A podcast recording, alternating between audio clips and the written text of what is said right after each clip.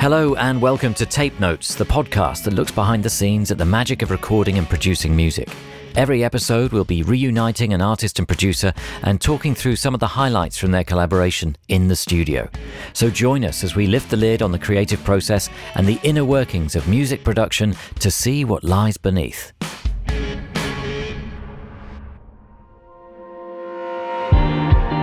Hello, I'm John Kennedy, and joining me for this episode of Tape Notes is Girl in Red, with producer Matthias Tellez to talk about how they wrote, recorded, and produced the album If I Could Make It Go Quiet. Girl in Red is the project of Norwegian singer songwriter and producer Marie Ulven. Marie began writing songs as a teenager, recording in her bedroom and posting on SoundCloud under the name Lydia X. Settling on the pseudonym Girl in Red in 2017, she released her debut single, I Wanna Be Your Girlfriend. Drawing themes from a previous summer of heartbreak, the track quickly amassed a vast amount of streams, as well as attention from record labels. After relocating from the small town of Horten to study at Westerdal School of Arts in Oslo, Marie released her first two EPs, Chapter 1 in 2018 and Chapter 2 in 2019, both on the label AWAL. The EPs were praised for their candid and unapologetic approach to relationships, mental health, and everyday life, connecting with many fans in a deeply profound way. Intersecting the EPs, Marie released the single We Fell in Love in October. The track became a viral sensation, reaching the top 5 in the UK charts and certifying gold in the US. Often cited as an icon by many of her fans, Girl in Red has been recognised with numerous awards, including nominations for Newcomer of the Year at Spellemannprisen, aka the Norwegian Grammys, and for the BBC Sound of 2021. Now, with her music spread just about everywhere the internet touches, her debut album, If I Could Make It Go Quiet, was released in April 2021, with production from Matthias Tellez and additional production from Finneas. Matthias Tellez is a producer, composer, and singer songwriter from Bergen in Norway. Having always been surrounded by music, Matthias took up the guitar at the age of 12 and the following year won a recording session after competing in a local battle of the bands. Demos of his work caught the attention of producers H.P. Gundersen and Kato Ådland, and in 2003, at the age of 14, he released his first single on their label, New Records. Four years later, in 2007, he released his debut album, Tomias Melez, and off the back of strong radio support, he signed a deal with Sony for his second album, Clouds. By the end of 2010, Matthias had decided to stop performing as a solo artist and formed the band Young Dreams. Digging into a more baroque pop inspired sound, the band's debut album, Between Places, won Best Indie Album at the 2013 Spellemannprisen. Alongside his career as an artist, Matthias has also established himself as a successful producer and mixer, sharing his talents with artists including Sondre Lerche, Razika, and most recently, Girl in Red.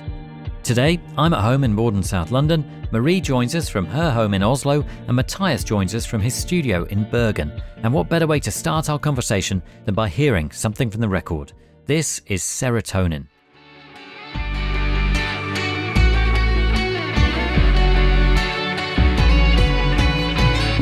I'm running low on serotonin. Chemical imbalance got me twisting things. Stabilized with medicine.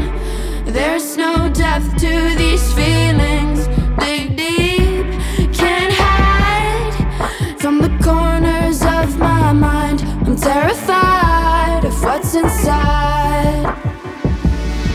I get intrusive thoughts like cutting my hands off, like jumping in front of a bus, like how do I make the stop when it feels like my therapist hates me? Please don't let me go crazy. Put me in a field with daisies, might not work, but I'll take a maybe. Oh, been breaking daily, but only me can save me. It is Serotonin by Girl in Red, the opening track to the album If I Could Make It Go Quiet. And I'm very pleased to say that connected to me online is Marie Ulven, who is Girl in Red. Hello, Marie.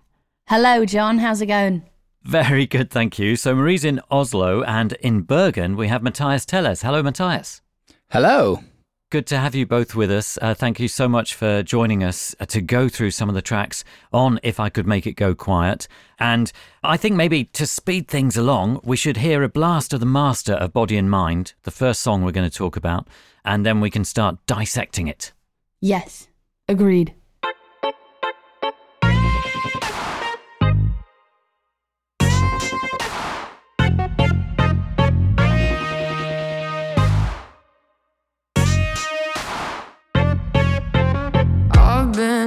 Deep end since I realized there is a difference between body and mind. I've been at my lowest for the longest time. Knowing my existence is not one of a kind. But I've had my deepest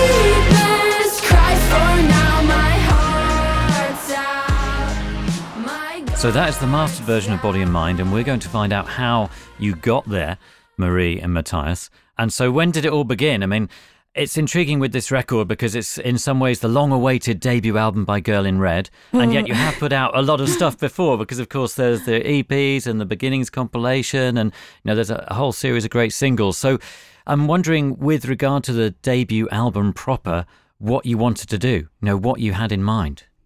I had a lot going on in my body and mind, sir. I will tell you that. Great way to start that. Um, but I mean, I just knew that I wanted to make an album because I've always wanted to be like an album artist, but like it just took me some time to sort of get there. So I started just making EPs and just putting out songs here and there because that kind of felt natural.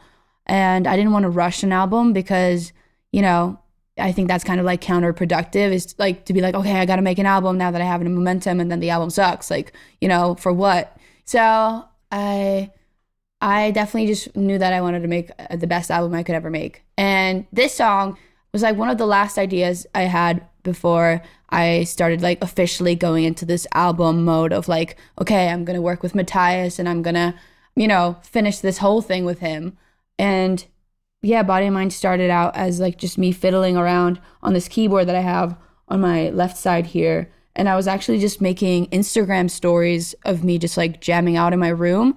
And then I found this like weird kind of just like electric piano synth in the stock sort of library of Logic. And then I started distorting that a little bit and I started just playing this really cool intro for the I didn't know it was going to be an intro, but I was like, "Oh, this is a really cool melody." And uh that's like where it all started. And then I started getting this like sassy kind of darker vibe and like this vocal line. And then the pandemic hit and I started coming up with very miserable lyrics. Do you have any of those early sounds that you were creating that we could listen to? Do you have any Um, kind of demos or anything like that? Yeah, I have the original project. I can solo out the synth, that riff you were talking about, because I really remember that really like from the start. Yeah. It was such a when I played it for you, I remember. Oh, I was, wow. yeah, we could we could listen to that. Yeah, Okay. that'd be great.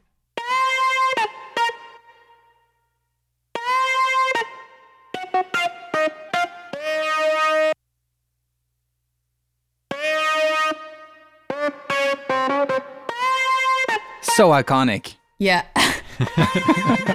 Like although the song is like ended up as a completely different thing, it kind of brings me back to like early Max Martin stuff, like 90s Max Martin.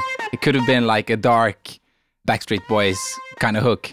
It's funny that you mentioned the Max Martin thing because, like, I was doing an interview the other day and someone actually said to me, like, this song, like, it had something to it that felt very Max Martin. Whether that's like the the riff or like the maybe the singing and the chorus, it's kind of like a weird way of singing. My deepest cries for now. It's just like a weird pronunciation of the song. I don't know what he exactly meant, but I think like when I was thinking, it's definitely the riff, but also like the chords have this a bit of that Max Martin touch, I guess, and with the melody, obviously, with the uh uh uh uh uh, is like I, I keep like imagining myself you being like a Backstreet Boy or something, and you're like doing the like the move going down, da, da, oh yeah, with like with my with like like that, yeah, yeah. yeah, yeah, and the camera like slides on the No side. one knows like, what we're doing right now, but I'm doing like a chicken kind of movement with my head, and it looks very awkward. But it's probably a good thing that no one can see this.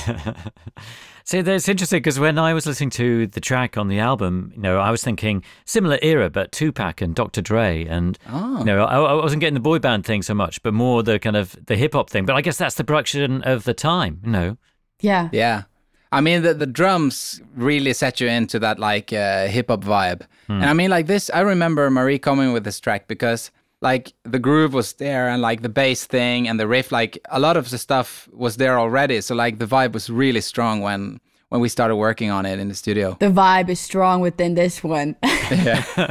yeah, but like I also one. felt like it had a really strong vibe because like the drums are also like I felt like the drums I came with to you were a lot more like sloppier, but I definitely feel like we kept that kind of like organic kind of drum feel. I actually have the original demo, and I Matthias, you have it actually, so you can play it. yeah, I've got it. Never been heard before. Oh my god. Sounds the same.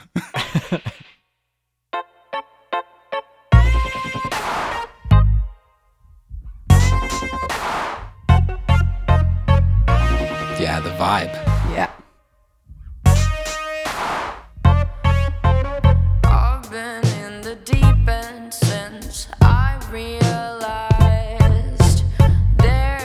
And how are you doing those drums then, Marie? I'm just programming, just like we Yeah. did in the studio. I've been at my lowest for the I did change the snare sound. Yeah. Definitely. the snare is very sloppy here.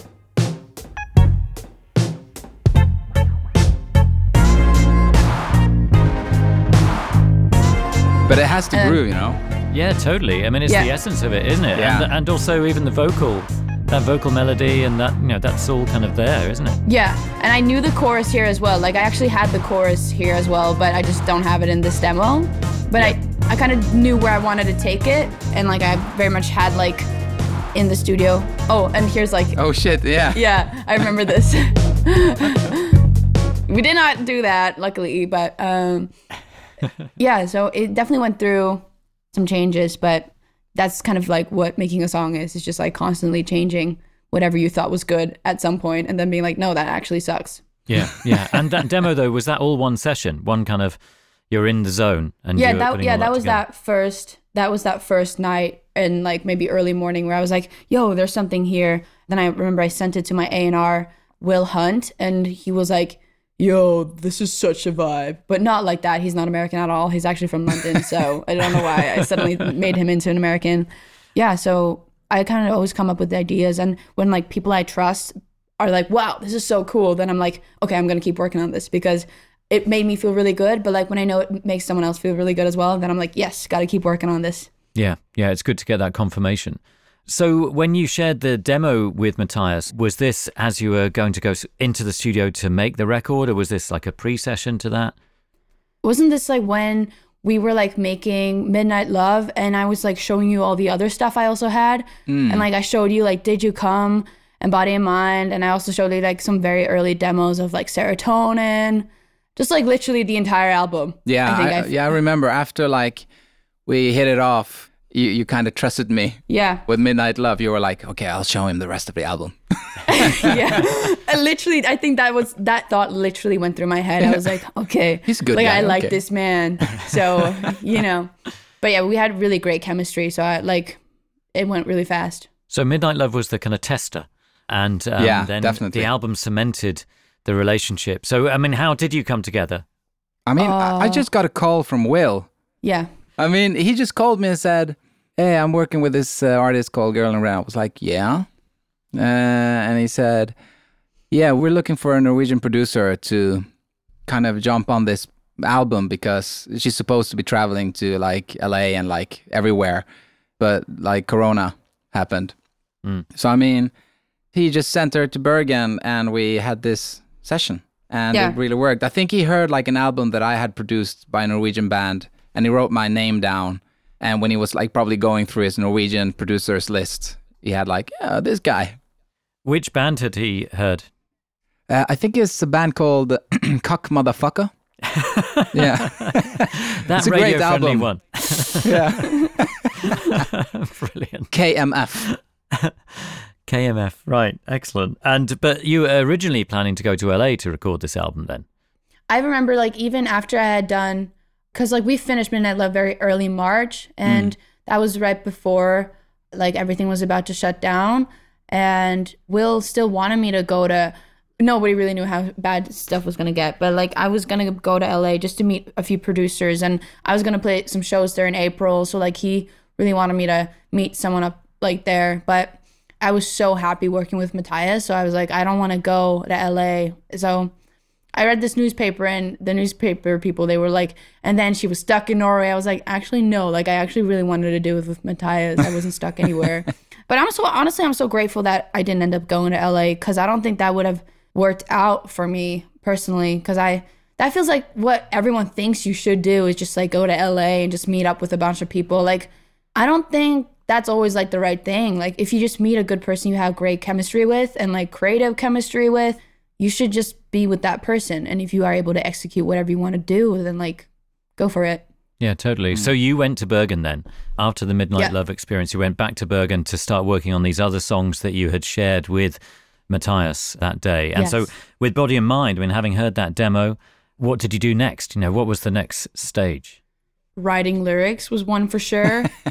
that took a long time. And then I feel like we just started also like recording vocals quite early on and like changing out like the snare. Matthias, he's like such a great mixer. So like I sent the demo to him and then I'll be sitting in the couch and then he'd be just like be cleaning everything up and just making it all sound like like really good. Yeah. But you could use the demo as the framework for the song then, Matthias. Oh yeah, I mean, I just normally I just get like uh, all the files she has, and I just run them through like my gear, and I start playing around and switching sounds. Like, oh, this snare sounds a bit dark or whatever, and then I change it, and just making it tight, you know. Uh, Yeah. But like, I use everything that I can use from Marie's original demo sessions. Yeah, yeah, which really continues that whole uh, vibe, I suppose, that you've always had, which is this kind of intimacy to what you do, Marie. You know, you started in your bedroom, and it still feels like we're there, kind of with you in your bedroom, even though you've moved for the recording to Bergen and recording in a like a an official studio. Um, but because of that, it means that that whole feel, that whole feeling that you have as Girl in Red, no matter how much you polish it, the essence is that kind of intimacy. I think that's really important because I mean the vibe is so strong. I mean, like with the demos, that it's like it's no point fixing something that's like perfect already. Like once you start, like oh yeah, we need like real drums on this, and then you try to do that, and it loses like the vibe because a lot of the sound is that it is programmed the way Marie programs it. You know? Yeah, yeah, totally. Yeah, and also I think like the reason why it still kind of like sounds like me is because like it's not like I send the stems to the studio and then like I leave and I'm like I come back to like be like, hey, okay, so how done are you, Matthias? Like I'm mm. I'm so present in the Yeah. studio and it's so important for me to sort of still remain like in that producer role. And I feel like Matthias has actually boosted my like ego so much. Like when I was like, "Yeah, I don't even call myself a producer," and he was like, "Bitch," like he never said "bitch" though, but like he was like, "You are a producer," and that just really that really made me feel even more comfortable in the studio. Yeah. I mean, I think you're a great producer. I love you, man. yeah, but I mean, like, I kind of understand the thing because, like, I didn't feel that I could call myself a producer before I could, like, engineer or whatever, you know, like, I could operate a studio. But that's not like, if you go back in time, like, the producer wouldn't be the technician, you know, you would have, like, an engineer. It's just a creative thing, you know? And I mean, you're great at programming and being a technician as well. Yeah, it's, Man, it's we, just, mostly we just like we just boosted each Yeah. other. I mean, but your your way of thinking, you know, like your ideas and everything. Like when we st- had like worked for a couple of sessions, we evolved this like we don't really speak as much as we did like in the first session because we're like connected. So she kind of ups the game because I do something and she says, "Okay, that's really cool, but imagine if it sounds like stardust that explodes and then it kind of goes into this dark place and you can still see a light at the end of the tunnel." And I'm like, Yeah. yeah, I know what you mean." yeah, I love that. I love that way of like talking about music with you, and that you also always understand what I'm talking about, even though it's like it's weird as hell. Whatever I'm trying to convey. But it all makes That's sense. That's why we're we're synced, my dude. Seeing as you use the demo for the framework and build up from there, maybe you could build up the track, Matthias, and talk us through each thing that was added till we get to the final version of Body and Mind. Would that be possible? Yeah, I mean, it kind of started with like we heard like on the demo, it has like all these. What is that? That's like a Rhodes or something through an amp, and like all those like extra sounds were there. Like the bass, we changed that bass. Like we kept like most of the arrangement, but I think I just changed the sound. And like the drums. Yeah, I changed the kick and the snare sound, but we kept like the hi hat, added a little, little like slapback delay on the drums. I mean, and all of this is just like this is basically the arrangement from the original demo, just with different sounds. Yeah, we added some guitars to kind of make those chords pop, you know? And some synths. Yeah. Yeah, that's the like the synths and the guitars. And so are they all played in by yourselves? Yeah. And are you fiddling around until you get the right thing you need? Yeah, basically. I mean, I think like the synth thing was just something that I added like as a suggestion. And I was a bit uncertain because it's a bit glossy and it kind of has that, uh, you know, like Max Martin, like 90s color, you know, like, you know, it could easily be a bit like tacky. So I was a bit like unsure, but Marie was like, oh shit, that's dope. so But was I like, also remember I said it was a little bit too breathy. Remember that? Like Yeah. I felt like it was a bit too like Airy. too airy. Yeah. yeah. So I, I think we put like an EQ on or a filter to make it a bit more subtle. Yeah, and like more like tight. But uh, I think it like it right now where it is feels Perfect. perfect. yes, it is. I absolutely love it so much. Excellent. Um, and let's continue it into the track. I mean, what else should we hear? I mean, like when you hear the demo, like on the second verse, it kind of went double speed, but we just basically copied a lot of the, The first one. Yeah, the first part. I just kept that vibe. Seeking solace in the strangest of things. Getting my hands dirty. Actually, I was like really obsessed with like what is it called when you when you play the drums with like jazz drums, you know, like uh, the brushes. Yeah. Yeah, uh, like the sh- sh- those ones. Yeah. So we had like the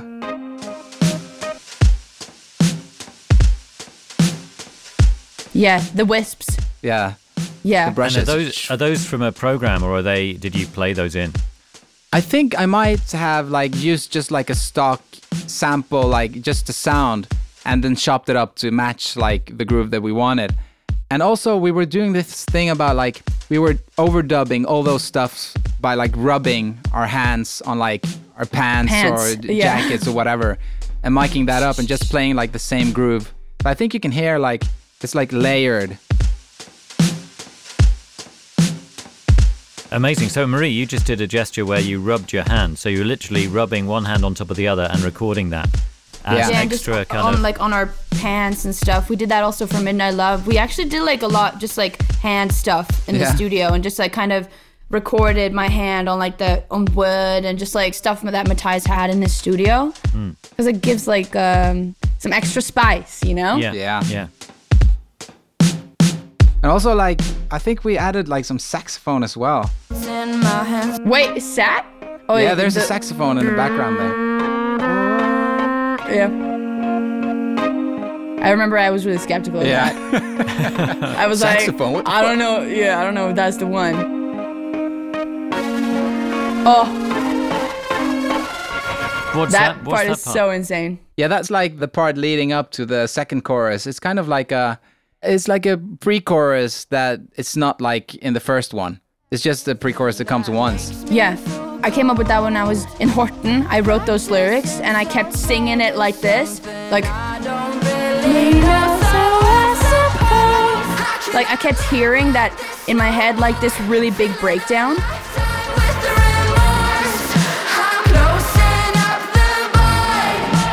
I kind of felt like the lyrics here were really like taking control over like what the song turned into because it really feels like when I'm like, yeah, oh, that part is just so fucking dope.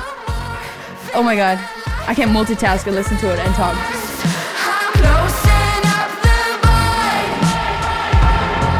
But I Yeah. Yeah, it's kind of just like a this like breakdown, kind of like a conclusion within the song. Kind of like a second like the first bridge but it's not really a bridge. It's just like this like moment of like realization of like i can't live like this anymore. We kind of make this like big whirlwind sounds like with the lyrics when i'm like practices of love is something i don't really know so i suppose like we dubbed that like a million times Yeah, you you had into- like you were screaming like mm. like crazy, and we did like I don't know how many overdubs. So dope Yeah, and we I think we pitched down a couple of the voices as well.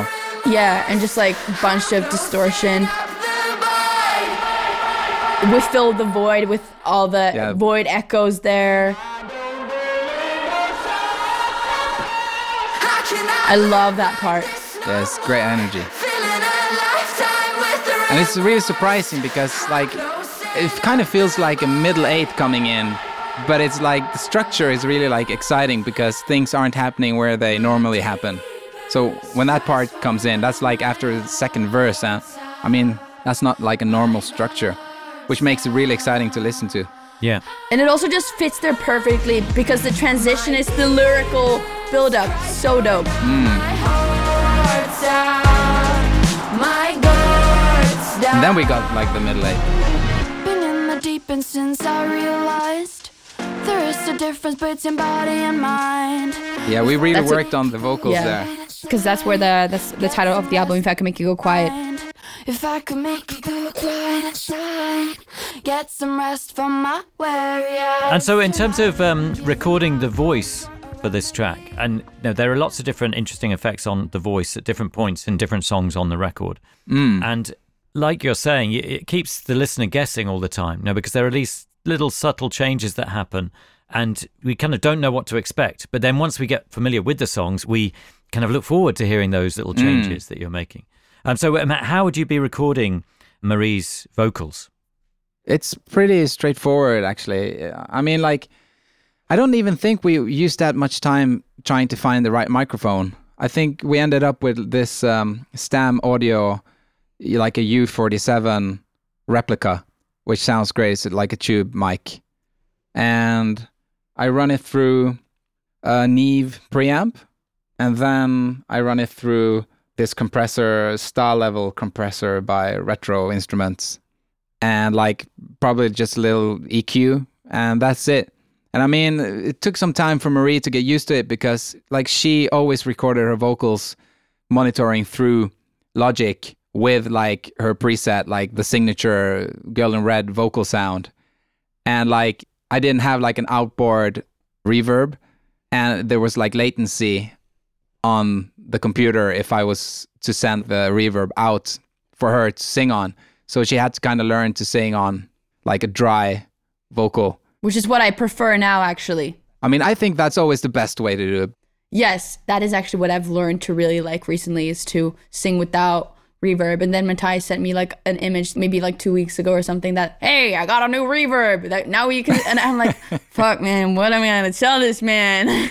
but I had a hard time singing this album actually, just because I I was really stressed and I wasn't singing that much just because like I wasn't on tour anymore. So like always the first three days of like singing in the studio was kind of like rough. And I always be like, Matthias, I fucking hate singing. I hate singing. I hate singing. And and then like on the fourth day, I'd be like, oh, okay, my throat is like moving again and I can sing and it feels like it's not just like this, you know, goat trying to do something. Yeah, I remember that you you were like obsessed with this. You were doing like, uh, yeah. can you I, hear that? Can yeah, you hear that? I- Uh, uh, I don't know what happened. I'm losing my voice. yeah, some, I was really anxious. Something was going, you know, wrong with my voice, and that I was gonna lose everything and lose my career, lose my voice. I think we counted like five months together Yeah, in the studio working on the album. And I mean, a lot of that time was just doing vocals. Maria's really obsessed with like the vocals being perfect and like it could be just like like a word or pronunciation or whatever you know like lyrics and vocals are like you're super focused on that and i mean like that's the hardest thing to be focused on i think as a producer.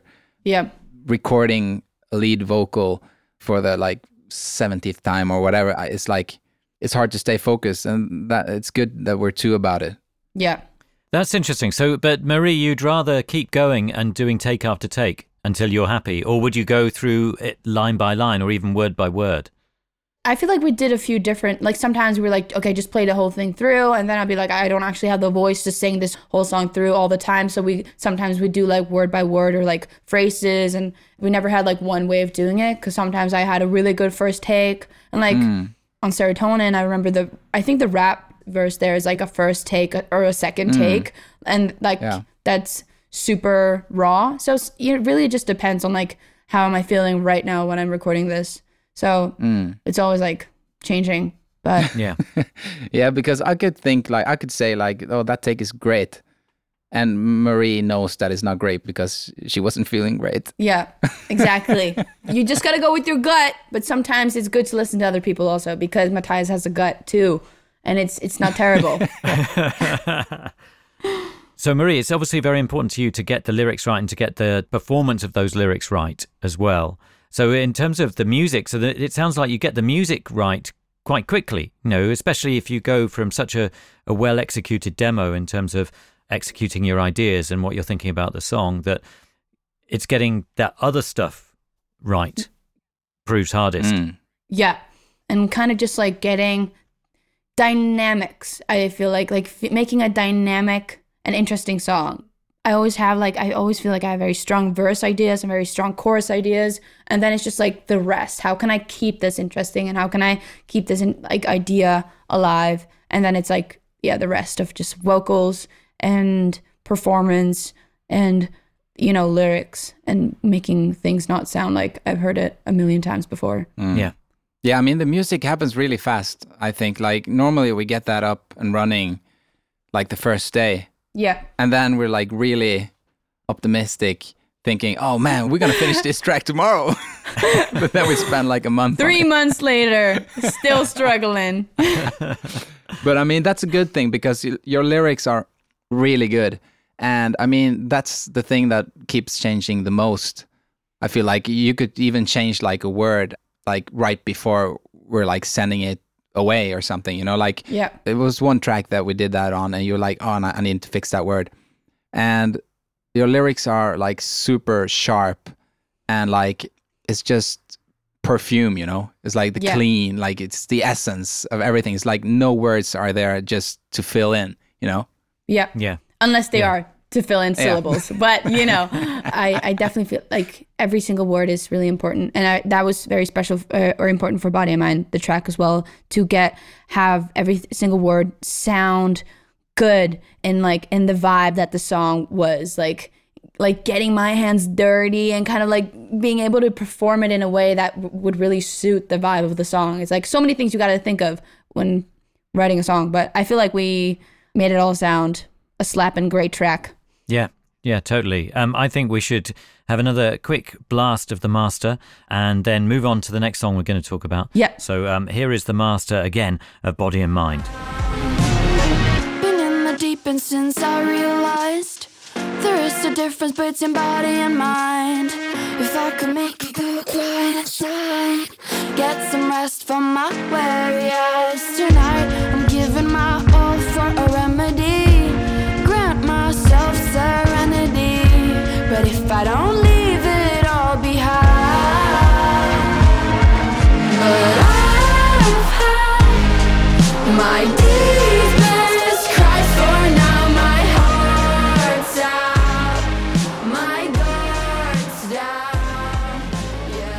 It is Body and Mind, the mastered version. If I could make it go quiet, the album. We're going to look at another track in just a moment after this quick break.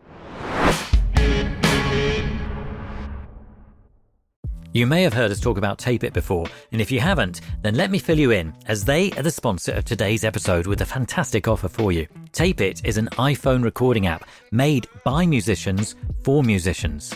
Many of our guests on Tape Notes, music industry friends, and listeners rely on voice notes to record their early ideas. People like the Lumineers, Ezra Collective, and Fred Again have all shared recordings with us made on voice notes. But what you wouldn't have heard are the long pauses where they're searching for those recordings. We wouldn't want to put you through that.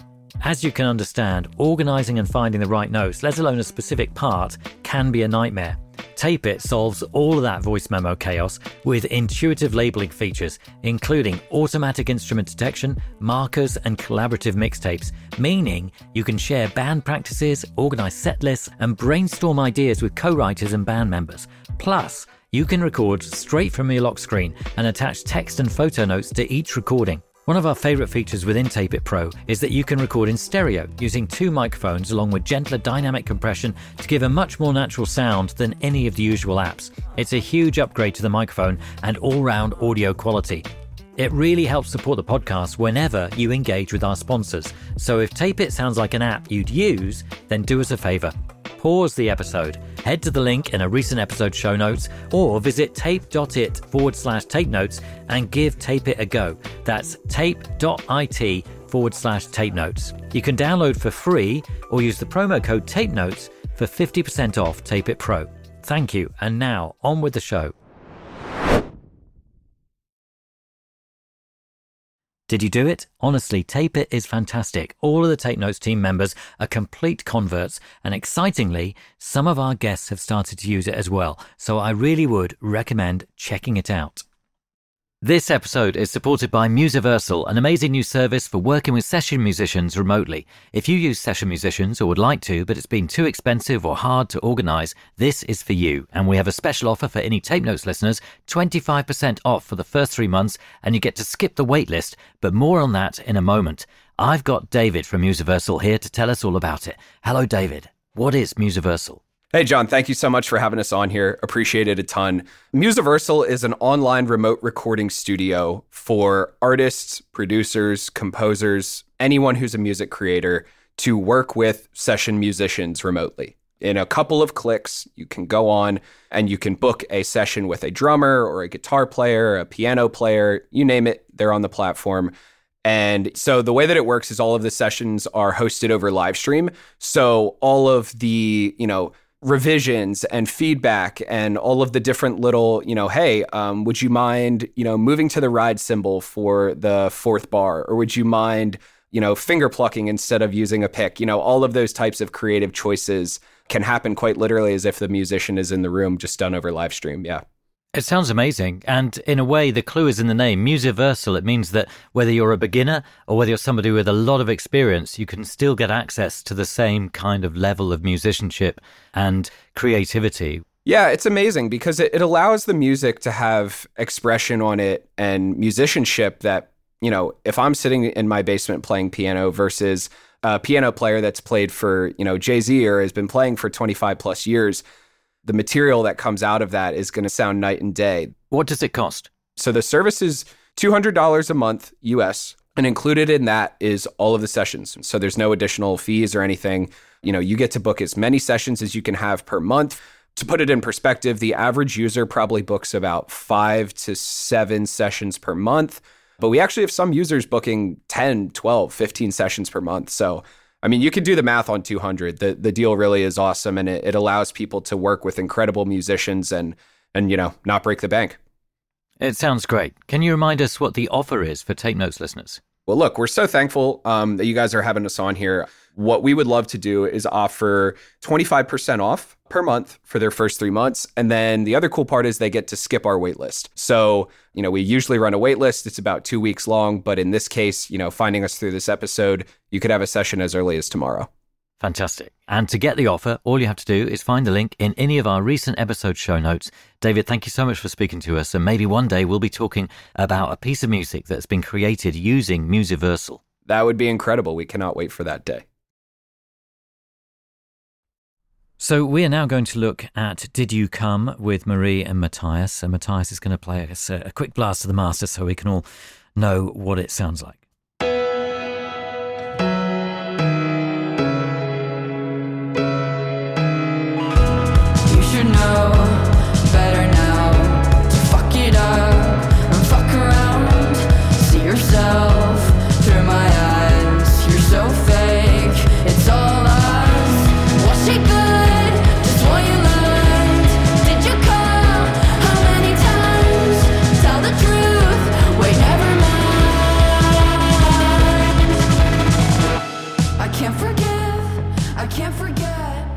So that is the finished version of Did You Come from If I Could Make It Go Quiet. And I thought it would be great to talk about this one after talking about Body and Mind because you were talking about writing lyrics and getting the vocal expression of those words then in the right way. And with something like Did You Come, and one of the great things about what you do, Marie, as a songwriter, is this conversational style that you have. So it, every time we listen to the songs, it's as if you're speaking to us in real time and telling us the story, and, and it feels really alive because of that. And yet, it's interesting to hear that each single word is so um, specifically chosen for a reason. And, and I think that's really interesting because it doesn't feel like that in terms of the communication. Yeah. You know, the communication as if, you know, you're ringing us up and you're singing us this song and telling us about what's been going on. But it takes a long time to get that right. Yeah.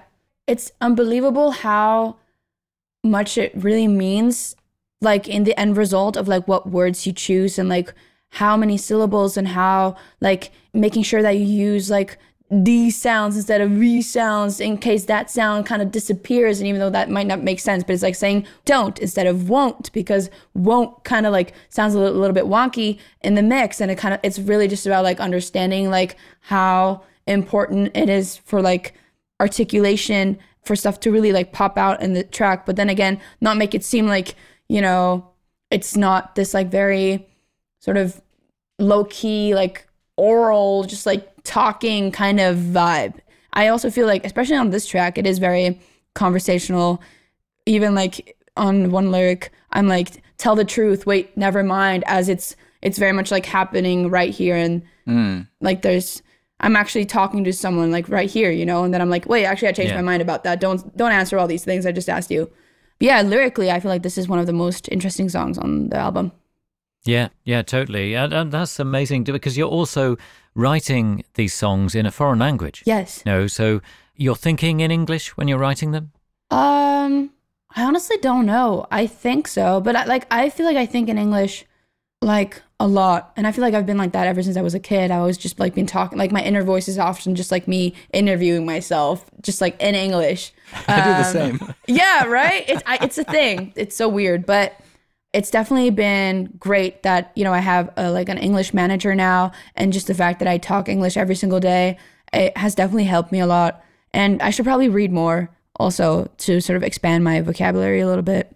Mm. Well, you know, whatever you're doing, it's working really well, and uh, your ability to communicate in different languages is is very impressive. So, with Did You Come, we have a demo, I think. Yes, we Yeah. do. And what was the approach with the demo when you recorded it?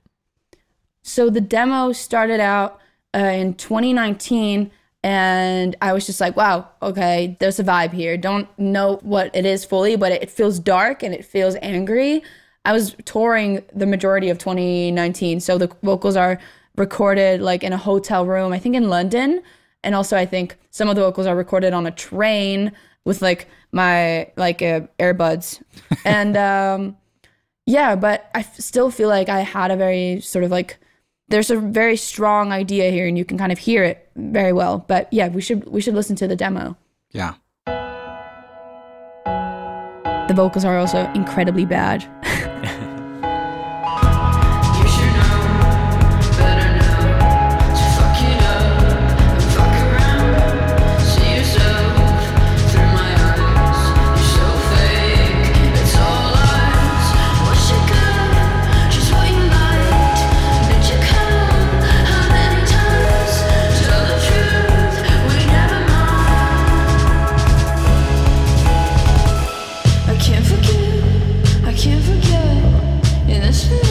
so, did you record this demo in the same way that you did for Body and Mind? Is this all done using, you know, whatever you find in in a sound pack or you know whatever you've got on your computer?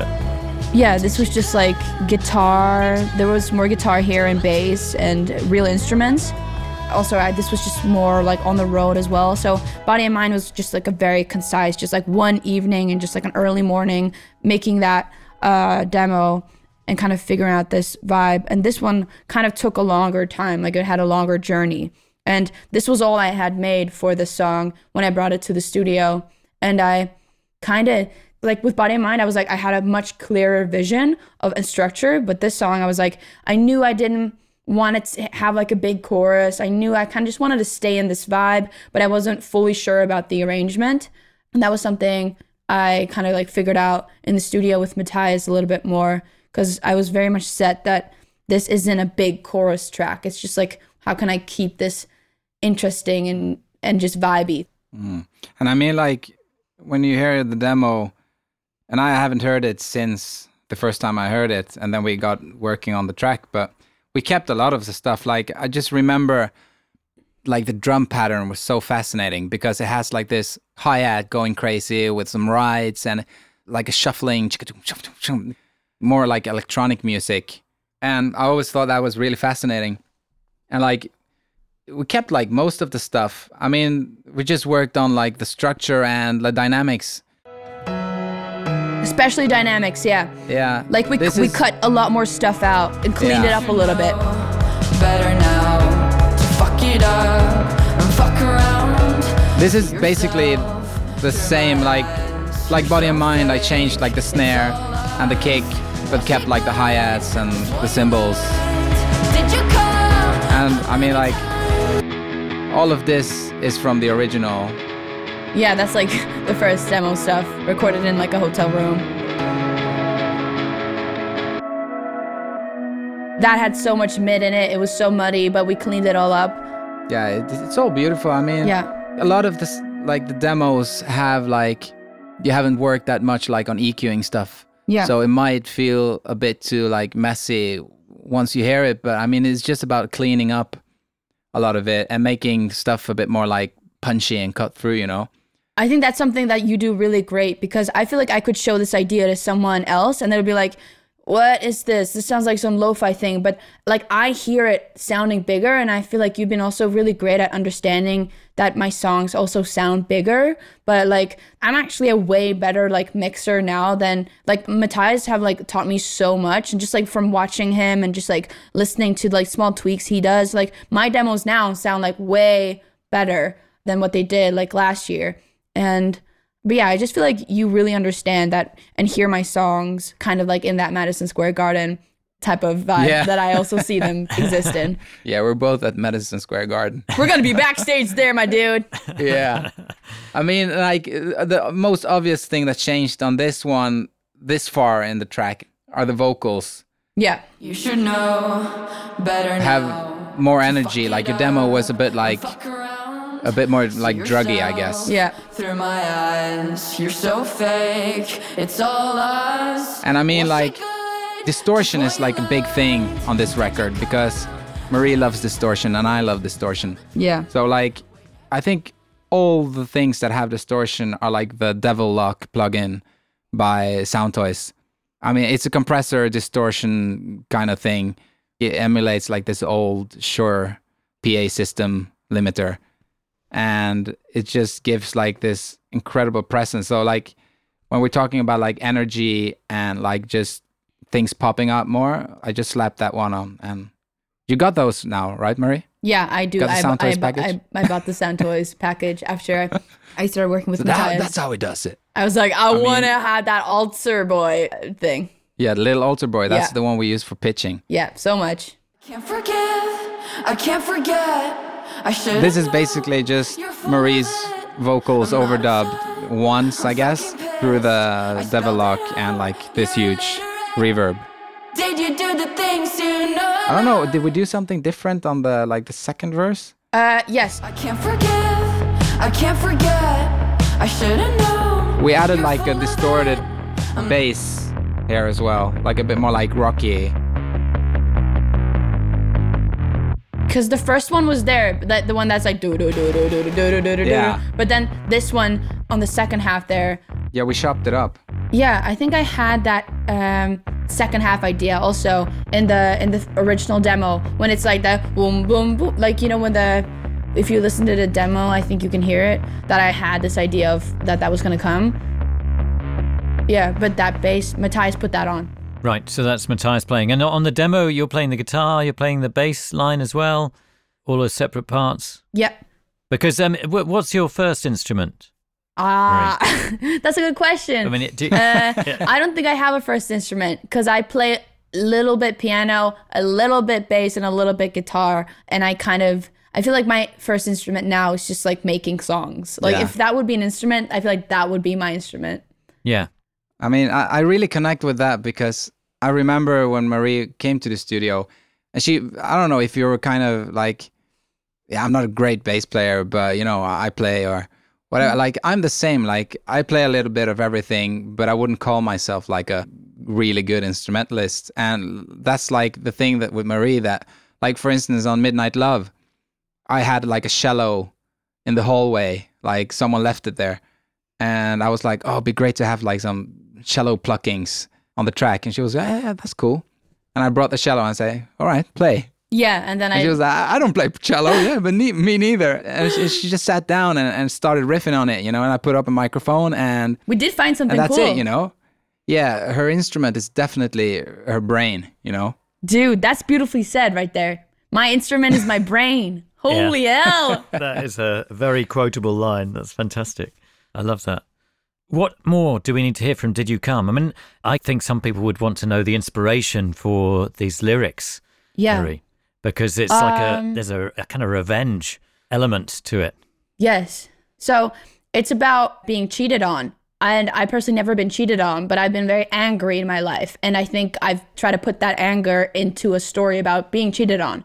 So this song is really about being really angry and being very heartbroken and then wanting to know all these things and having all these questions and you kind of just like you know when you just like you wonder about so many things but you also don't want to know like so it's kind of like I'm asking all these questions like, was she good? Like, did you come? Like, how many times? But then again, like, wait, actually, I don't want to know. And then it's about like being just so angry and just feeling really misunderstood. Uh, like the lyrics, um, I'm not upset. I'm fucking pissed. I spelled it out. You're illiterate. It's just to me, it's just like feeling like you're trying to tell someone that how incredibly messed up what they've done is and then someone coming back to you and just like not giving you the response you feel like you really are looking for and kind of being like you don't understand me at all right now i feel like you are illiterate and kind of you don't understand what i'm like spelling out for you so it's just about being yeah really angry and then i put that into the context of someone being cheated on but even though it's about cheating it doesn't need to be about cheating it's, it can also just be a fight with someone you know Yeah, yeah, totally. And it's kind of controlled anger in a way, which gives it Yeah. an extra strength to it as well. And also, in many ways, although it does get quite distorted and get quite noisy, it's quite controlled as well musically. Because, you know, one way of interpreting this song or performing this song would be to go all out noise, like cock motherfucker, maybe, and, and, and, and, you know, just lay it on people to get all that anger out. Another element I want to ask you about is because obviously when you perform live, you know, you've got this great band that you play with. Are they involved in, in the recording on the album at all? no not at all So it's just the two of you on this record. They have absolutely no say. So it's Yeah. just Marie and Matthias Two, playing two everything. lousy musicians. Oh. two lousy musicians with big brains. yeah, exactly. I remember like the first session, you wanted to play everything, and I I respected that like totally, and I still do. Like if Marie can do something, it would always be in a different way. So Yeah. that's always nice to keep, you know. But like like now, like I remember the last sessions we had, like you didn't really mind that I picked up the guitar unless you were like, oh wait. You're playing it almost right, and then you grabbed it, and then you played it right. Yeah, I remember on like in track nine, I had already made the guitar and recorded the guitar, but then you re-recorded the guitar. So like you Yeah. impersonated the guitar I had recorded already, mm. and that type of like, okay, I'm I feel comfortable enough with you doing that because like the way I'm listening to it right now, it sounds good. And it's not like you are, you know, trying to switch up the chords or anything. You just like simply just like re-recorded it properly. So stuff like that I'm totally fine with. And also what I've also really loved about working with Matthias is, is that he never takes up a lot of space. If that makes sense, like Matthias is like he takes the space when I, if I'm like kind of like at the end of the day I'm like oh I don't know I don't know anymore and then he he really re- he grabs me and kind of brings me back into this space but he's never made me feel like he is trying to make this song or something else that I wanted it to be or anything, which I think is like mm. why I think he's such an incredible producer is just because like I always felt like he had so much respect for me in the studio. And, you know, likewise. I love you, man. I know I said it twice already, but Yeah, but I mean, I think like coming into this project was really important for me to give you the space that you needed. Like, you don't need anyone, basically. Like, you did everything yourself Yeah. at the start, you know? But now you wanted someone. And like, I was an artist myself starting off, and I wanted to have control over everything. And I ended up producing and mixing a lot of my stuff myself after a couple of records. And then I kind of felt I couldn't include anyone else. So I kind of know how it feels to get like someone else into the room. So I was really respectful about like making sure that you had all your ideas heard. And that's the bonus because all of your ideas are great, you know. thanks, so dude. I kind of just fill in where I need to fill in. Like if you're lost on something, I'll be like, okay, what about this? Ah, no, not that. Okay, what about this? Oh, that's Yeah. cool. But what about this? You say, you know, like we build on top of each other, you know. We're a great team, my dude. And I mean, like now I remember that part where I put like a lot of reverb and distortion on your vocal. This part wasn't it? Oh, yeah, this one. Yeah, we didn't know what to do here, and we, we were like stuck. And I just copied like your vocal and just pasted it there with a bunch of reverb and shit. And you were like, "Whoa!" Yeah, that I remember this so well because I had felt so lost for this part and we had tried a bunch of different things for so long and we both were like, okay, none of this is right. And also like that cuz remember that last part was actually this like completely silent part with ju- like Yeah. we've gone through so many different things on this song. Oh like, man, yeah. yeah, we've had we tried a lot of different things, but that I'm really happy that we went back to that reverby part because because that feels like it feels like it had something to do in the song already. Like we were familiar with that theme, but it's not completely similar, so it's not like, oh my god, once again we're hearing the like this theme, but it's like because it just sounds so like woo all over the place, it works really well. Mm. So Yeah. I mean, that's the thing we do a lot. Like parts can be like the complete opposite, like energy wise or production wise. Like some parts can be like really quiet and we live with that for a while and then we're like, no, that's wrong. Let's switch it up. And then we like re-record that part with a totally different energy. And I mean, a lot of producers would probably be like, no, I know what we should do and let's stick to this, you know. But I mean, I, I just think it's really fascinating going through all the different kind of ideas that Marie has because we ended up with this album and we did that by doing it like we do it, you know. Like we wouldn't end up with this album if we didn't check out like the million like possibilities. yeah. So it works. It, it totally does work. Um, maybe we should round up with uh, "Did You Come" and, and uh, hear more of the master. But I, I like that bit with all the reverb, and there are kind of explosions going on.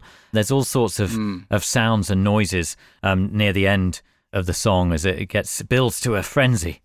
Yeah. Um, maybe we could hear a blast of that, Matthias. She was a different kind, being you feel satisfied. Momentary happiness makes Oh, this part, Marie, remember?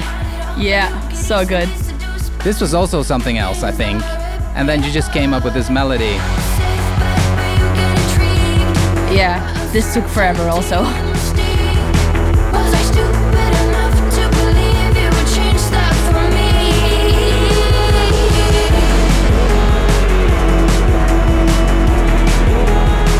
Yeah. That hi-hat working. Yeah. This melody is like me, but in reversed, I believe. Yeah. Yeah, it's in reverse. Where's that? We just had so much stuff in the back there. Yeah, that one. Yeah.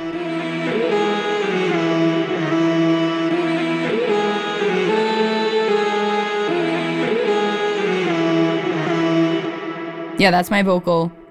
Pitched Fucked with and then- yeah, and alter reversed. boy reversed. It's beautiful. Absolutely fantastic. We're going to take a quick break and we're going to look at one more song in just a moment.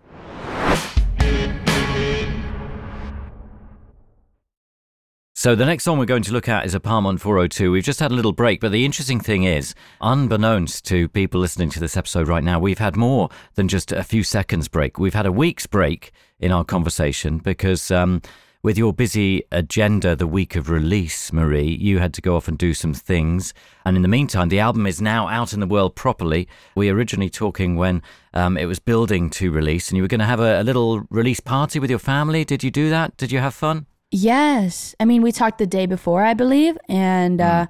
I did have a great party. I mean, I got beer on tap, which was amazing. you know, we spent like a little money on the extra stuff. I got a cool album cake, and also Taylor Swift posted about my album, which was insane. She was, yeah, I fucking died. She was like, everyone drop everything. I've been listening on this album on repeat, and she said it was like spectacular. And I, you know, I cried for an hour. That is amazing. Yeah, But I'm still intrigued to know what a cool album cake looks like. So, was it the cover on a cake? yeah, it was the cover on the cake, and like the character or like the painting on the cake was like a 3D thing. It's on my Instagram to anyone who wants to see. But Right. I'm not a cake person, but I loved giving everyone a chop of my cake. Yeah. I just took a bite of the the character's head. Fantastic. Because I love the artwork on the album. I think it's a beautiful painting. Agreed. Yeah, looks fantastic. But um, obviously, we're here to talk about music, and the next song we're going to look at from the album is Apartment 402. So let's hear a blast of the master of that, and then we'll pull it apart and take it back to the beginning.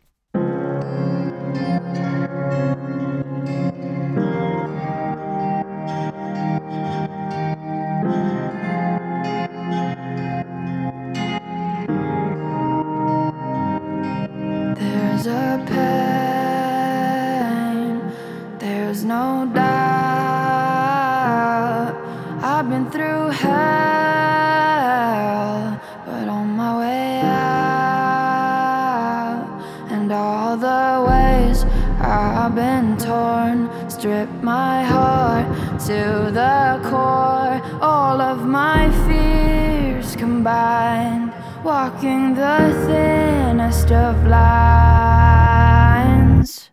When the sunlight hits the dust. The mastered version of Apartment 402 from the album If I Could Make It Go Quiet. And Marie, how did this song begin then? So this song started out in my apartment, apartment 402. So that is the real address then. That's I live in that Yeah. apartment. I'm in it right now. Amazing. This is where all the the bad and the good stuff happens. So it starts out with this guitar that has a lot of reverb on it and has a side chain on it as well. And it's uh, like this very like pulsating guitar. That was the spark of this entire song because that made me feel incredibly sad. This thing right here. That was the beginning of everything. And I just thought it was so beautiful and it made me see a lot of stuff. But I didn't know exactly what it made me see at first because I just saw this like person in this apartment just like like this person who had sort of like given up fully and just like laying on the floor. And I was just writing a bunch of lyrics for many months without doing anything to this song because I didn't know what to do with it. And I eventually then came up with the chorus melody and some chorus lyrics like late 2019. And if you listen to the uh, chorus melody,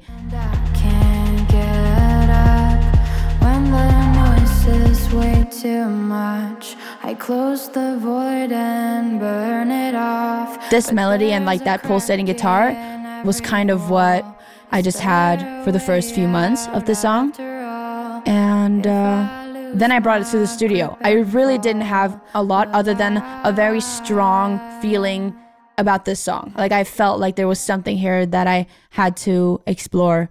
Yeah. But yeah, it was definitely the song that took the longest to finish in the studio. And it was also definitely one that I had to sort of really figure out or solve in a way. Yeah. Yeah. It's interesting how, um, you know, when you listen to the track, you kind of think it's a purely electronic track, but to think that it started with you and your guitar and creating a sound and, you know, side chaining that sound and manipulating it, you know, you wouldn't know necessarily that the guitar was even involved. And yet that was the whole starting point. Yeah, and it's still just like guitar and piano is mostly what drives the song. And obviously, it's more like the kind of like electronic stuff that we've added, or like the beat is kind of very electronic. That sort of the beat really colors the sound. So the, it really makes it feel like it's an electronic track. But even like the hmm. main stuff that was recorded, it wasn't an electric guitar though. So like there has been like stuff, but also electronic music doesn't have to stem from an electronic place anyways. So I guess it is electronic music. I honestly don't Yeah, even know. is. I know very little about music. Yeah, uh, well, I don't know about that, but it, I- it, it's just always fascinating, isn't it? Because uh, you know, in the modern world, sound's source is quite different from you know the result or the finished thing. You know, because we use sound in so many different ways now when we create music that we can turn you know the crunch of a, a nut into an amazing drum beat or whatever. You know. Yeah, Um, I think Crunch it's, it's the nut. way you use. Do you really want to try that or something? no, I, I don't. I'm a bit fearful with nuts. I think my teeth would fall apart if I tried Oh. to get- record a, me biting into a big nut. I think yeah, don't do that. no, it's dangerous. Yeah, it is. I mean, it's the way you use the instruments, I guess. Because, like, it is basically an acoustic song because, like, all the elements are acoustic. I mean, everything besides the kick is acoustic. Like, you know, the fast things going like. the hi hat. Yeah, I mean, that's like the brushes again. Yeah. Yeah. They're just chopped and looped and run through like this tremolo that makes it kind of have movement.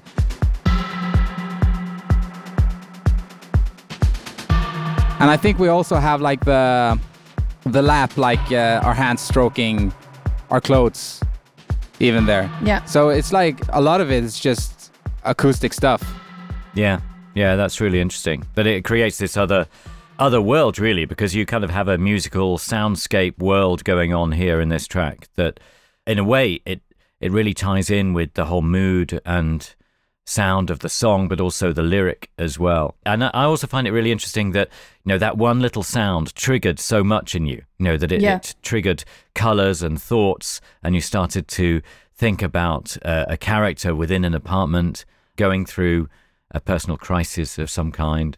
Um, because the interesting thing is, with your style of songwriting, we invest in the narrator, who is you, Marie, the girl in red, and Yes. you know we think that you're spilling out all your emotions and the turbulence of your life, and you are, but you're also telling some stories too, and and you're also going through ideas and and exploring stories that you see around you as much as you experience.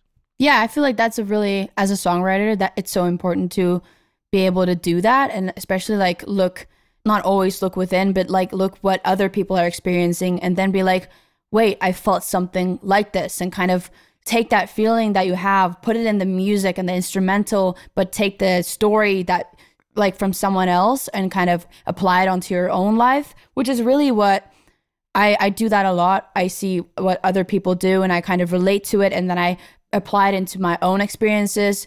And that's like how people also relate to my music is that they listen to it and they're like, oh, like maybe like not exactly this happened, but like I felt this in this other situation. So therefore, like I feel really seen by this music or whatever. And sometimes the lyrics are like spot on and it's like, wow, this is exactly what I'm going through. But a lot of people think that, you know, just because everything is so honest, they automatically think it's always from me, which is like, I think it's great because that means that I'm a good storyteller, probably. But it's also like, I don't want everyone to think that all of my songs are always going to be like straight from my own experiences. Yeah, yeah. And so going back to recording this, so you had these ingredients that you took to the studio. And Matthias, what did you think you needed to do or to try and help this along? I think the first thing was that like we had the first part and obviously the vibe, but we didn't know where to go. So I think the thing we worked most on was getting The top line. yeah, and, and the chorus to feel like a chorus, you know, mm-hmm. and without being too like, and here's the chorus because we had like extreme changes at one point, but we were like, this song just needs to just go.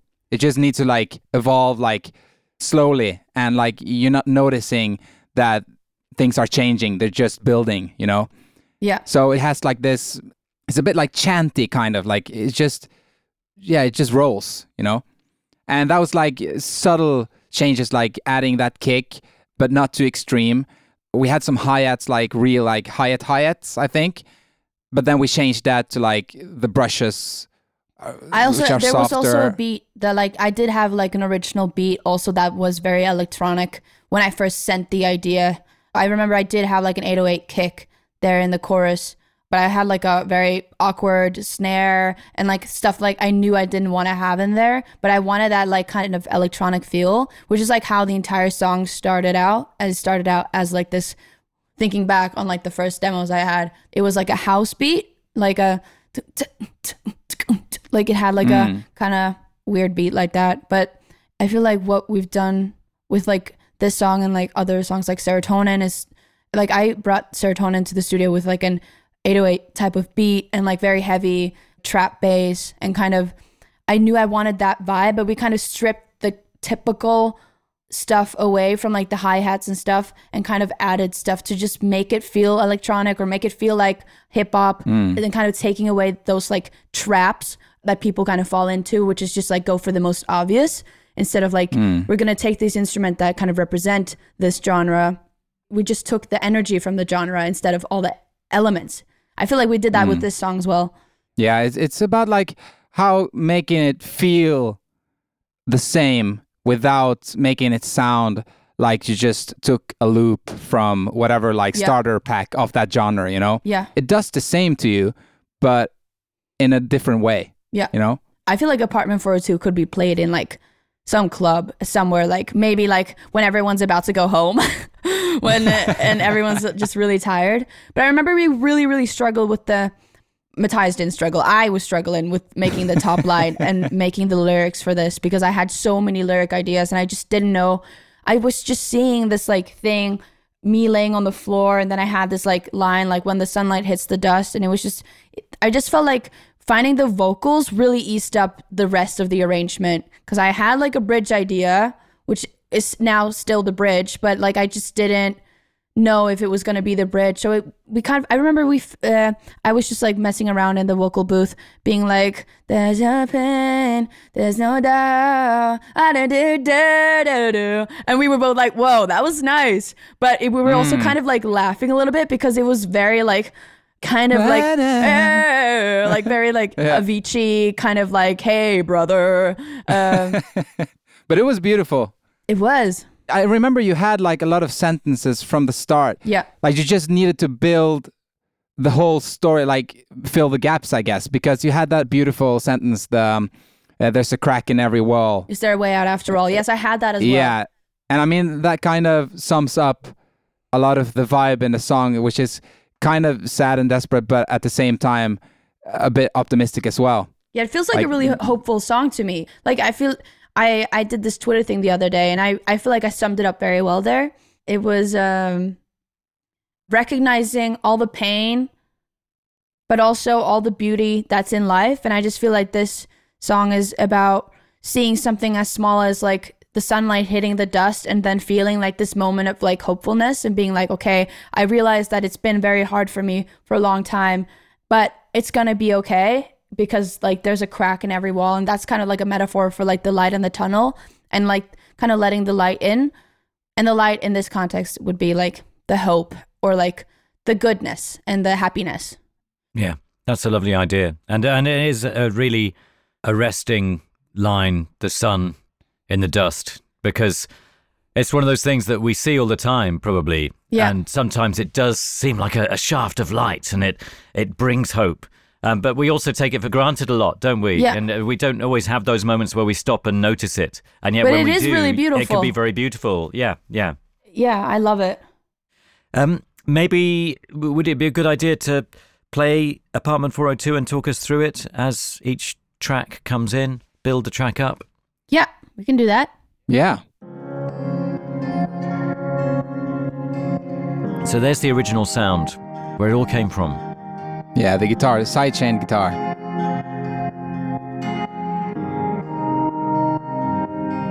There's a pain, there's no doubt.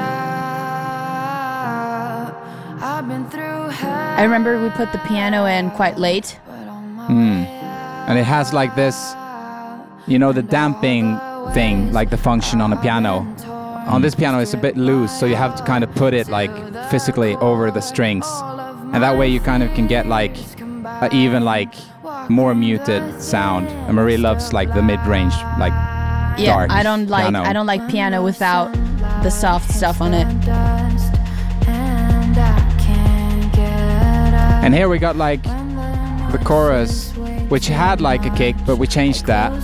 And instead of the hi-hats, we added the amazing brushes. Yes. And then like we twice. had a dub on my vocals to make it kind of lift the chorus even more in that frequency level.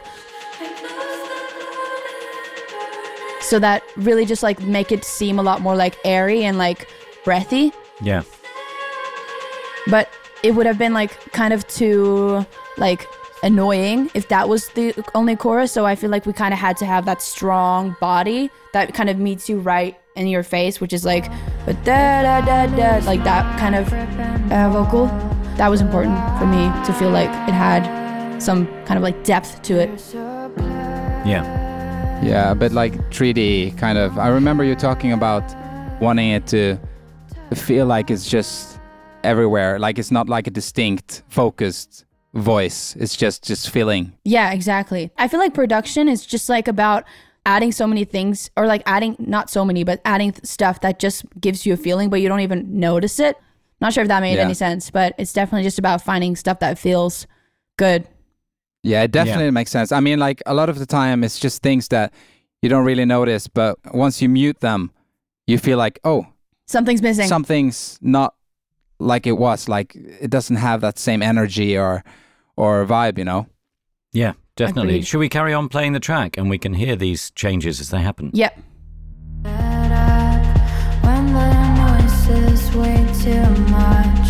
Yeah, so many subtleties to the approach, and yet they make such a difference. Yeah, I mean, like we could try muting like just that vocal. I mean, it's it's pretty back there, but Dust, and I can't get up. When So important. Yeah, I mean, it feels so empty. And now it's back on. I close the void and burn it off, but there's a crack in every wall. Is It's like there a angel shadow of the voice, Yeah. kind of. Yeah. I've actually like I'm not a very religious person at all, but w- like saying God and like saying like angel and those kind of terms have been something I've been doing a lot during this process of like making this record. I'd be like telling Matthias like, yeah, on this song like we need a God voice here, and he'd be like, Yeah. I got you, because like Yeah. it's just this like angel voice is kind of just like this like non tangible thing, but we all kind of have like an image of what like an angel would sound like. So even though I don't believe in any of that really, I still think it's like great to use it as uh in a way to describe sounds.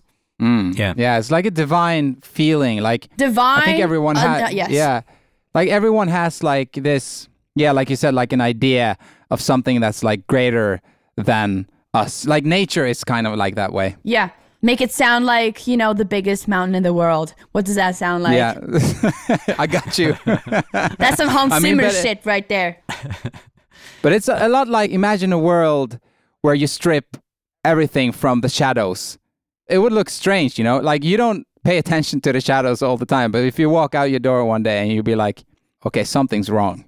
But That's like that voice. that would literally like I, I think I'm we are living in the shadow of the sun right now because it's clouded as hell. So we would literally be gone. yeah. Anyways, continue the track. We must do what this is for.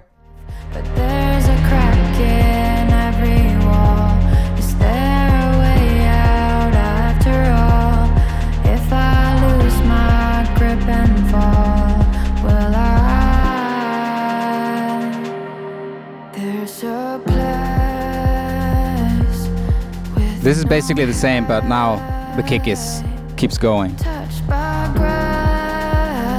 And it's also the bass is Yeah, more bass. continues here.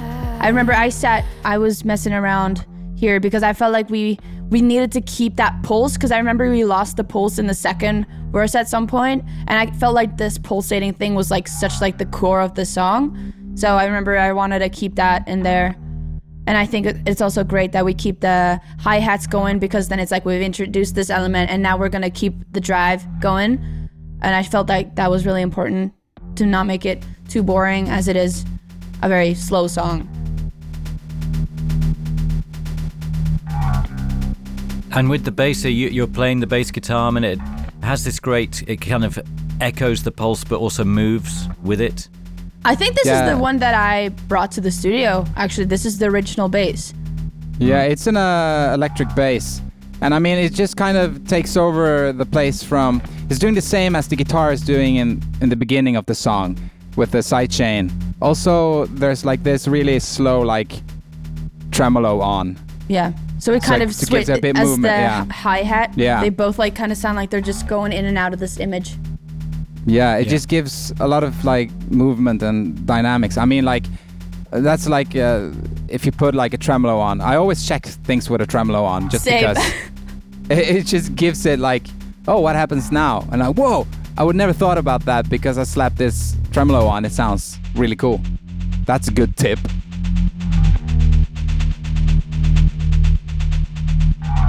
I mean, I love the organic quality to the way that you approach your creation of sounds. You know, some of the drum beats, some of the percussion sounds are as simple as rubbing your clothes or rubbing your hands together. And hmm. those possibilities really create what you're trying to achieve, but in a really subtle and slightly mysterious way, really. You know, because you couldn't guess, oh, that must be Marie's hands rubbing together there. You know, Yeah, I think having some mystery or like some the music that I find the most intriguing is like the music where I'm like I don't know exactly what I'm hearing, but it makes me feel something and I kind of also like I'm able to process the song and, and just enjoy it without being like what is this? Ah, like but it's just like enjoying sounds. And I feel like also on this album that's something that I've been sort of doing more and more just like from let's say having that guitar that sounds like a synth but it's actually like a guitar and it like sort of messing around with stuff like for so long that they sound very organic and they sound very authentic but it's actually just like really really processed sounds. And same with like a bunch of like percussion and stuff like that. It's that's just been something that i've found really inspiring. And it also kind of it makes it harder to be like oh now we're in like 2021 and it sounds like this. It sounds like 2021 because hmm. sometimes it's very easy to make like very timely music but i feel like this album is like it's gonna sound cool in 10 years. I might be hmm. wrong but i feel like some albums just sound really cool no matter like what time you're in but we'll see. Yeah.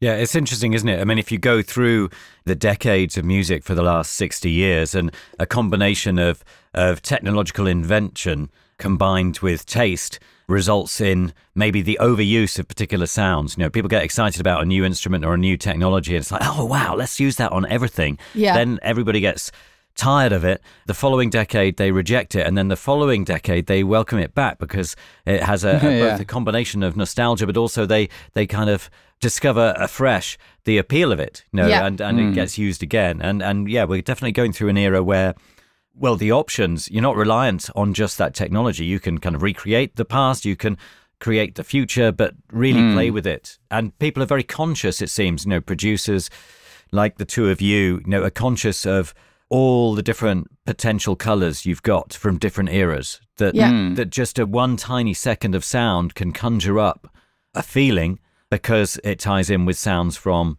the past in, in a particular I feel like way. Matthias is really good with hmm. that, or like especially like time stuff.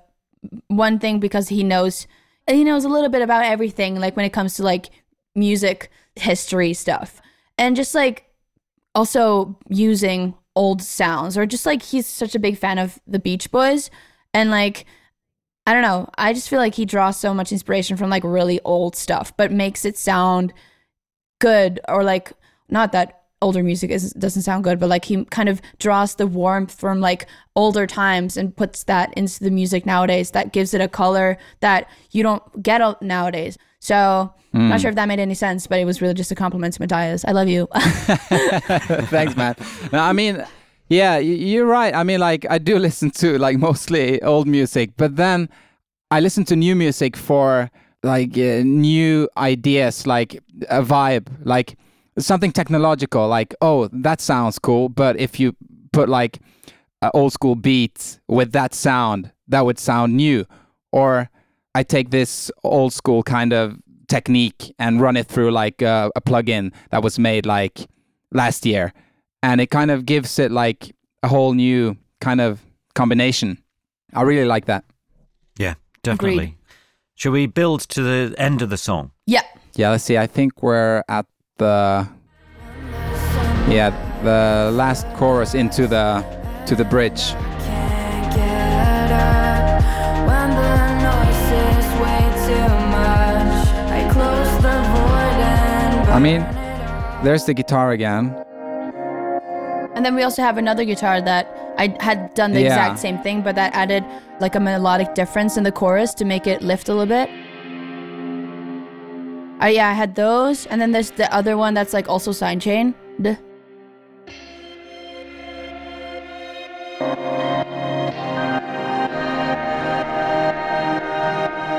Yeah, we're on the bridge now. out on the floor just once more. We even got strings here, man. Yeah, Where are the strings? left ear. There is strings. Oh wow, we gotta listen to those. So subtle, but they just like give that extra kind of like lift. Also, Matthias is really good with strings.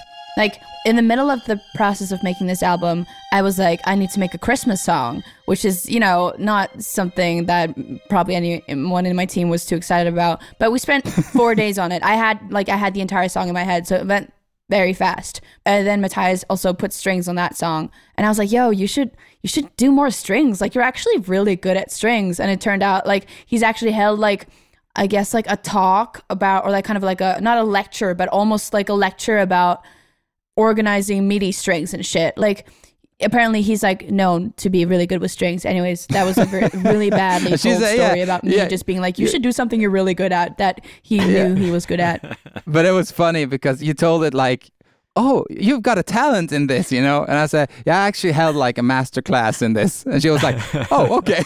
And it turned out to be I was in that master class. I just yeah, forgot. you were. So it was literally a full circle moment.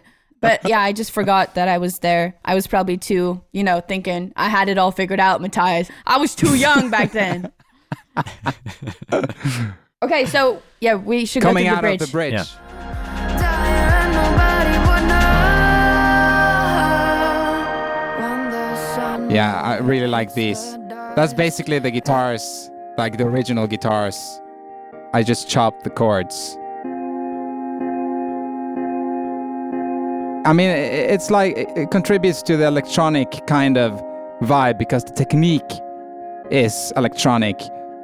You know, we could have just played the guitar like the chords, but it's like the chopped feeling makes it like that Yeah. electronic vibe. Yeah. And then it ends. Yeah, after this. It hits the dust and I can't get up. Now remember we I used this plugin called Alter Boy, Little Alter Boy a lot. we took, like, That's just Marie's vocal, Yeah. just pitched up and down to make like a melody.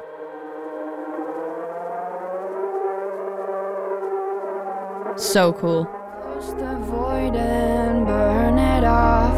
But there's a crack in every wall. Is there a way out after all? If I lose my grip and fall, will I die? That's it. And the way it ends, will I die? It's ominous. No, everything Yes. cuts off. It's Gosh. it's I really like that last line because it I've been sort of been like in then all the other choruses or two other choruses I've just been like will I I feel like the listener is going to be like will I what will I what like then I just go into the second verse or whatever so I feel like it's a really cool way to sort of end this that sentence and the song will I die That's genius. I remember you had like I felt like will I what? Like will I? and I was waiting for what, you know? And she said, "No, no. Wait to the last, like the outro. yeah Will I die?" And then I was like, "Oh, genius." Yeah. Amazing. So you had that all in mind. Yeah Uh, very exciting and the way it cuts off like that. I mean, it's an interesting song, isn't it? The way that you've been explaining it, because it's very intimate. You know, you set it in this apartment, you even give the apartment name as your own number for your own apartment. And yet, through some of the things that we've discussed, you bring in kind of church, really. You know, it could be having a, an almost ethereal moment sitting in a cathedral looking at the sun through the dust coming Yeah. in through the windows. And um, so it occupies a few different spaces. And you achieve that through sound, really, which is really interesting, I think. Thank you. I mean, I feel like this, it really took a long time to get this song right. Like, we had so many different, like, going through all the levels and making stuff feel dynamic and feel, make it feel right. So, but I, I'm so happy with where it ended it and like where we like landed with the song. And I feel like it's exactly what it felt like that first time I got the idea and I started messing around with all the guitars and I was listening to it and I was so moved by it. And I'm so happy that I like we've been able to sort of remain that type of like, oh, this is so beautiful and I'm so moved because like I listen to it all the time now because I just genuinely love it so much. Yeah, that's great. So, as well as examining songs, we, we like to ask people a couple of other questions um, that we ask everybody who comes on tape notes. Um, and the first of those questions is with regard to kit or a piece of equipment that you particularly treasure or that you can't create without, or if you were to go and start working on a project that you'd have to bring along with you. I mean, is there anything like that? I mean, can it be literally anything? Yeah. So even just like it could also just be like logic. Yeah, yeah, totally. I mean, some people have just said my laptop. I Yeah. mean, I think we didn't we have a statement earlier on saying um, your brain was your instrument. Yes, Yeah, I was just about to say that. I think Your like, brain, man. I usually something that I feel like is most important is just like my phone and having my voice memos and my notes app. But then it's as important to have a computer so that I can start making like sketching stuff down and not lose my ideas because I have so many ideas and I just like if I don't grab them right away I'm going to lose them. So I would say maybe my laptop. I can record voice memos and notes there. That's actually you know what? My laptop. Matthias, I mean, do you have anything that you, I mean, you, you work on so many different types of projects, don't you? Um, yeah. Do you have a different set of equipment for each project, or is there something that actually runs through all of those? I mean, the laptop, I like the computer again, uh, the DAW, because you can't create without it, but I mean, it won't be, you can't put it out. you need to record it. So I'd say like my computer and yeah. Also, but like the package, like Sound Toys package of the plugins, I Mhm. think I couldn't, uh, yeah, it would be hard to do what I do without that package, I think. Yeah. Matthias, actually, I have a question regarding that package because I bought that package last year. I have it on my laptop. I didn't put it through iLok, so now I don't have it on my iMac. So if you want to help me with that, call me. You know my number. yeah, I'm going to call you. We'll figure Um, it out. One of the good things is that if you go into the show notes for Tape Notes, we try and put in as much information about the equipment that you mention in passing so that people can go and explore it themselves or, or tap a link and and find out how they can get hold of these things. Um, I mean, do you find that you know when you get a sound package like that, you know the sound toys, you know, do you have to put in weeks to come to terms with it and all the possibilities, or do you just go in and at random as and when you need to use something? I mean, they are quite intuitive.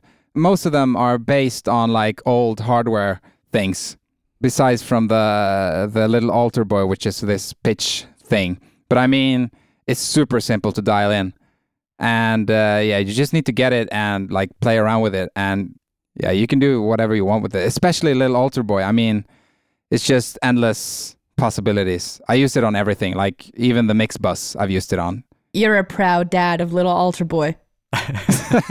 yeah. Fantastic. And the other question we like to ask people is about advice and whether you have any advice for people or whether you've received any advice from someone that you bear in mind and that you return to that you would like to share.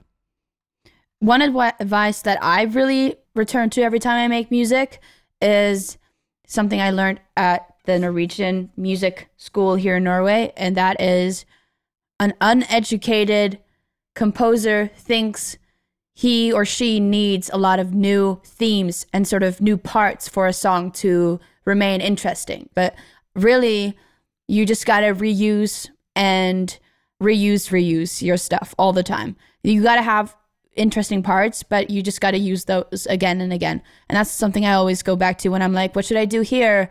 And then I'm kind of like, oh, I can reuse something that I've always already made. And uh, another advice is also to let go of that idea and not get stuck in it. Yeah. What about you, Matthias? I think the most important for me is to make the music or the sounds or production that you like and not what you think people will like. And I know that could be a tough one, you know, like because you live in a world with people, we're social beings, you know, we, we want to be accepted by people and liked, you know, but a lot of the time that can hurt things being original and your creative flow, you know, you just need to forget about the world for a second and do whatever you want. And then there are people like you out there that will like it, you know, because we're not that different, all of us. So just Yeah. do whatever you want, and the people that will connect will connect at some point. Yeah.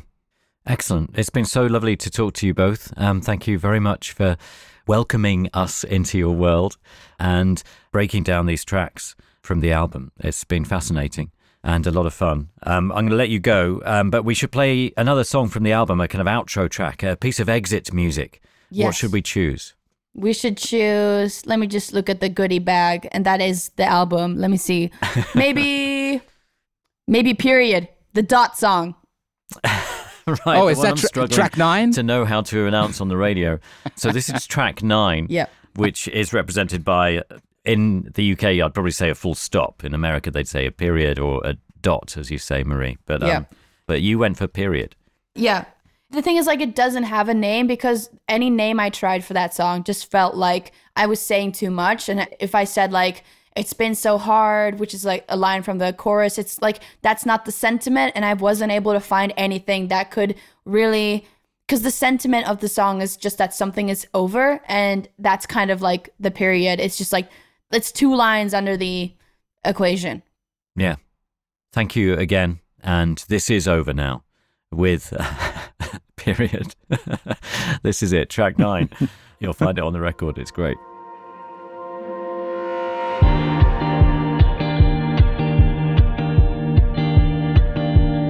Thank you for listening. We hope you enjoyed the episode. If you have a moment, do tell your friends and leave us a review. It all really helps.